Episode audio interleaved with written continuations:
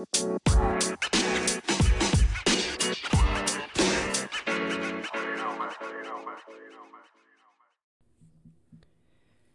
everyone, welcome back to Pocket Counselor. I'm your host, Mike, and today we're going to talk to you a little bit. So, over the last couple days, I've been thinking, especially if you're on social media at all, anything like that, you might be noticing an influx of online telehealth services, specifically for counseling. And I thought I'd weigh in give my two cents, uh, which inflation has caused my two cents to now be worth about five cents. So we are making progress. And anyway, I thought, you know, for a lot of people, I think that the ads are very well done. Um, there are celebrity spokespeople. And, you know, for a person who has never been to therapy before and perhaps doesn't have experience with it, it could look very enticing. So today, you can hear our show producer Annabelle whining at me in the background. Um, so today, I wanted to break it down into kind of two parts with two subparts, um, both telehealth from a client perspective, uh, as well as the pros and cons of that and also from a therapist perspective. If you're a therapist who listens to the show and have ever thought of working uh, for one of the companies out there, you know, kind of uh, some pros and cons of that as well. Because full disclosure, I have worked for one of the major ones. Um, I do not anymore, but I did work for BetterHelp uh, about a year ago. Um, so I can at least weigh in on what my experience was. And of course, all the warnings. I don't work for them currently. Things may have changed. Please don't come and sue me. All of that good stuff. Um, but I can at least speak from my own experience what it was like. So let's start with the client perspective. And I think one of the major uh, bullet points in the pros column here is that uh, it's very portable. Telehealth is extremely portable. Obviously, you can do it anywhere you want. There are a bunch of, you know, well regarded sites out there for that as of right now, the three main ones I know of are Cerebral, BetterHelp, and TalkSpace. I see a lot of their ads. There may be more. I'm sure there's more, but those are seemingly the big ones. And, you know, I remember on BetterHelp, you had the option of messaging your therapist and also video chatting or audio chatting for sessions. And being able to not have to go into an office, a traditional therapist's office, to have your appointments is helpful. And I can understand why a lot of people would want to take advantage of that. I think that the other pro that I can think of, um, at least for some people, might be the cost. I know some of these services offer um, what they would consider and what people who might not know differently would consider to be a low cost rate. A, you know, compared to perhaps the private pay rate of some therapists, depending on where you live, it is in fact lower cost. I think the messaging aspect of some of the websites is also really powerful where you can be in contact with that therapist um, that you're assigned to um, throughout the week. Have kind of an ongoing journal. All depends on how your therapist wants to structure that, etc. But I know for some people they like that kind of ongoing dialogue. And in a way, it might make them feel like they're having therapy every day versus, you know, twice a month. So those are definitely some of the pros that I can see and believe me here, I'm really trying to be very objective about this. Um, I don't personally have anything to gain or lose from either bashing or praising the telehealth industry. Um, so those are the two big pros that I can see. There's uh, some cons. I think first of all, if you have private insurance, so let's say you have one of the big main carriers for insurance, uh, and let's say you don't have a high deductible plan. For example, you have a regular copay plan. You'll probably pay 25 to maybe at the most $40 per visit. Those are, you know, standard copays, right? That's what you'll pay for that session. Your insurance will cover the rest. And at least what I've seen recently, um, is that most of these kind of online services, I'll differentiate. I should call them online counseling versus telehealth, because a lot of private counselors uh, and doctors do telehealth. It, it, that isn't really what I'm talking about. I'm talking about these online services. So they're charging I've heard from people three to four hundred dollars a month. Now I've heard some people say as little as two hundred. You know, there seem to be different packages, and I didn't go to school for math, but even I can tell, you know, a twenty five dollar copay twice a month is way, way, way cheaper than three hundred dollars a month. So I think it's it's something to do research on and look at. Uh, you know, are they able to help you in the way that you need it, and is it um, is it really a benefit? You know, I think trying to raise awareness of what the different financial packages are like versus going through insurance or honestly, even private pay. So I know in major cities, um, private pay it can be very expensive. It can be a couple hundred dollars per session. But a lot of times, therapists will work with a sliding scale. They'll work with you. And this is, I think, my biggest thing. So, with the online services such as BetterHelp, it was at least for most of the people I worked with, it was a half hour session once a week. Um, I think it was once a week. Might have been. Yeah, so that's about two hours a month. So, you know, that's your regular two sessions. However, you can't really break it down into hour long increments. At the time, it was, you had to do it a half hour at a time. I think recently they've actually changed it to where you can do 45 minutes, but that's something I would have to refer to someone else. I think another con that I see so therapy is very much a relationship. It's obviously not a personal relationship, but it's a personal professional relationship where your therapist should know you and they should know kind of over time how you work, how you think. It helps them to help you. And at least what I've heard from people I know, and it was my own experience, that a lot of times either clinicians left the app or, you know, the online service so a lot of turnover. So you weren't necessarily guaranteed to have the same counselor for, say, you know, a year, two years, however long you want to be in therapy.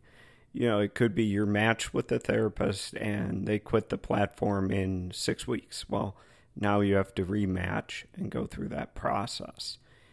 And the flip side is true as well.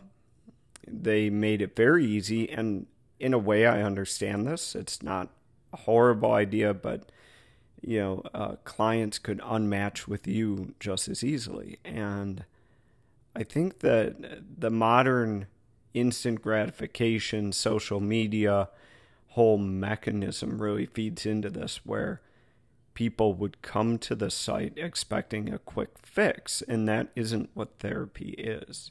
Sure, we can absolutely help you with your acute symptoms and help stabilize that, but for long lasting work to take place, you have to have that relationship. It it can't be my therapist didn't write back immediately, I'm switching therapists. That doesn't help anyone and it actually I think hurts the field as a whole because it's sort of a miseducation of how the relationship works but this is we're still under the client side of things so i would consider that to be a con that you're not necessarily guaranteed a therapist for a long time or really any amount of time you're just matched with the first one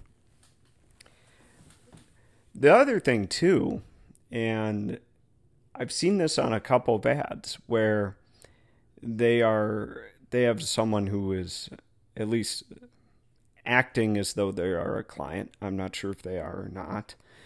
But uh, they'll say it's important for me to talk to my therapist wherever I am. And it, it kind of strongly implies that they're out of state, they're on vacation, etc. Couple things I kind of have an issue with is number one, it certainly isn't instantaneous. Um, that was, I think, a misnomer on the platform that I work for. Um, just because you, and the wording for the ads is interesting. It's have access to a therapist 24 7. Well, you have access, but that person isn't required to immediately answer anything you say. You have set working hours, and you know it's not a crisis uh, service line, anything like that. So you don't really have you know, you don't push a button and someone comes on the other end. The other thing, too, is unless your therapist is licensed in the state in which you are in, they are in a very ethical, murky area. I'll save, I'll put that as politely as I can um, to counsel you. You can't counsel people in a state in which you are not licensed. Um, it's unethical and illegal. So I'm not sure really the expectation there, but that should be something that uh, is clarified for you, the client, if you're looking at that. If you're, say, someone who travels for work and um, you're thinking, hey, this will be great, I can travel and do this, and it, you know, it's a good idea, right? Well, not really, because they can't um, counsel you if they're not licensed in that state. So, those are kind of some quick pros and cons for the client side of things. Um, I think that it can be very good.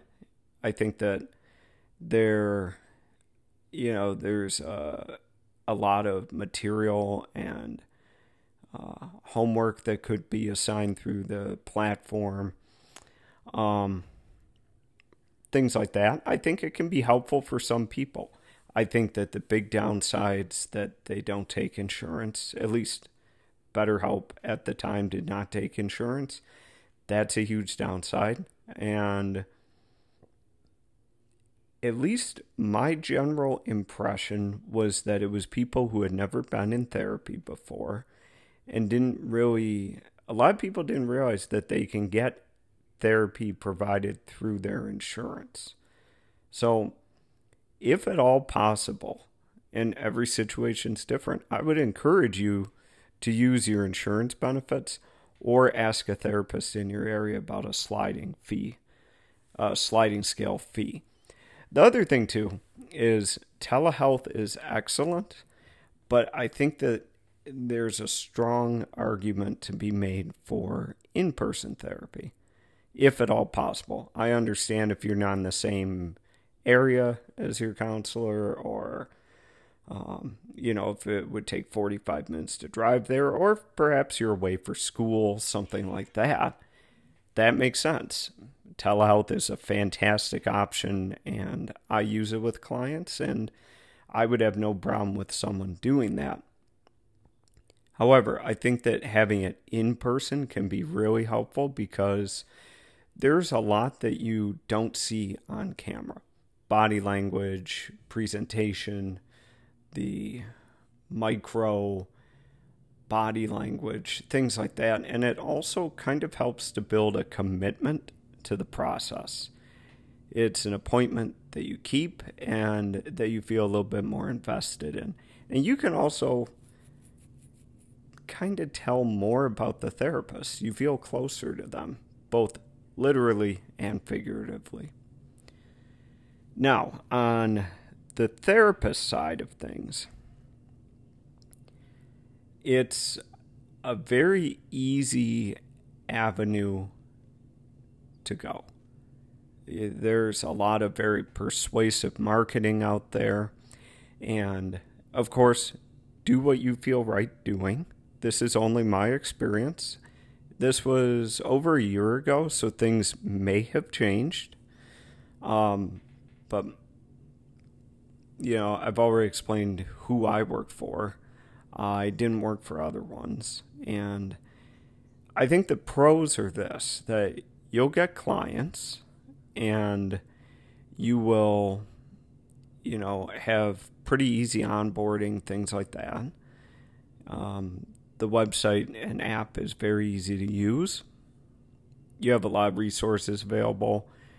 Everyone was very friendly and you know you will get clients they'll start funneling in um, so those things are all pros right um, the cons that i experienced that ultimately um, made up my mind that i didn't want to do it anymore were a couple the first one is their fee structure is a little confusing it certainly is not at all, at least in my mind, how the marketing makes it look. Um, they use a, I'm trying to think how to put this. They use a kind of sliding fee. So, for example, when I was there, again, this may have changed. Who knows?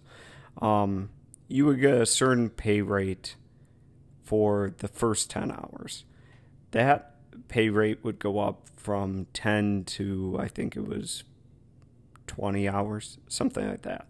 So 10 to 20 hours, you would get different hourly rate. 20, 30 hours, different hourly rate. Now keep in mind, this is actual hours worked. So two half hour sessions with two different clients would in fact be one hour. And I think the clients could have like three cancellations before you got 15 minutes of pay. Um, so compared to, say, my private practice, we'll just look at my private practice and um, let's say a basic insurance repayment rate to make that kind of money, I would have to work 50 plus hours at the platform, which is um, just absolutely beyond what anyone can or should do. That will be the highway to burnout. And, you know, at the time, they also didn't pay you for messaging clients, or if they did, it was a very small fee. It didn't really make any difference with the paycheck. So you might ask yourself, well, okay, so let's say you have 20 clients, which for most people I know would be a very full caseload per week. Very full. And you have 20 clients, well, that's actually just 10 hours of work that they'll pay you for. Uh, they don't pay for contact calls, anything like that, documentation. None of that is in there. So you're only getting 10 hours of pay. And it, I'm trying to remember exactly what the pay rate was, but I remember looking and I actually realized I could make more money working at McDonald's. Uh, that the first 10 hours paid very little. And in fact, even up to like, I think it was 20, 25, 30, something like that with the breakdown. So, I mean, it was way, way, way below what you would make with either insurance or private pay. Um, that was a major con for me is that the pay was not not even remotely uh, compatible. So that was a major deciding factor for me. The other deciding factor is you know almost nothing about your clients in terms of, like, say, demographic information. Um, that, let's say, you had a client that you were very concerned about, and uh, let's say, for example, you wanted to do a call in a wellness check on them, right? Something that's not uncommon and all you would know about the client is, let's say, I'll use myself as an example. So, all you would know about me as a client is my first name and my age. That's literally it. You wouldn't know where I lived, uh, emergency contacts, anything like that. And the only way you could access, and I actually wrote them about this, this bothered me to that extent. The only way you could access, say, a home address for a wellness check is you would have to submit like a service request on their website to be able to unlock that. And I was very open with them about this, that this was not only unsafe, it seemed almost unethical to me to, if I had a client who was saying things that were concerning to me and I wanted to do, have a wellness check completed I mean, when literally minutes could count, I would have to wait a day, two days. I wrote them the one time when, you know, the incident happened on Friday and they didn't get back to me till Monday. That was absolutely unacceptable to me. And I realized that first they needed to know from me how unsafe that was, and also that they needed to change that aspect of their website understandably, it's not a crisis center or line. That's very well documented throughout the platform, but for my own uh, peace of mind and licensure, that was a major con. And actually, that was a bigger factor for me than was the pay scale. So, those are kind of my pros and cons, both for clients and potential therapists. And I realize I've been rambling here for 23 minutes already. Um, and I could probably go on for another half an hour, honestly, because I do think that it's a wonderful idea. I think people probably have benefited from it. But um, I think it's almost making the whole process it's it's turning uh, the process of therapy almost into like fast food, where it's instant gratification, make me feel better immediately, and off I go. And that isn't generally how long term, long lasting, meaningful therapy works. Now, if that isn't your intention for using an online service, that's fine. Um, but that was a concern of mine. Um, but I think the idea is good, and telehealth will be obviously a tool of the future.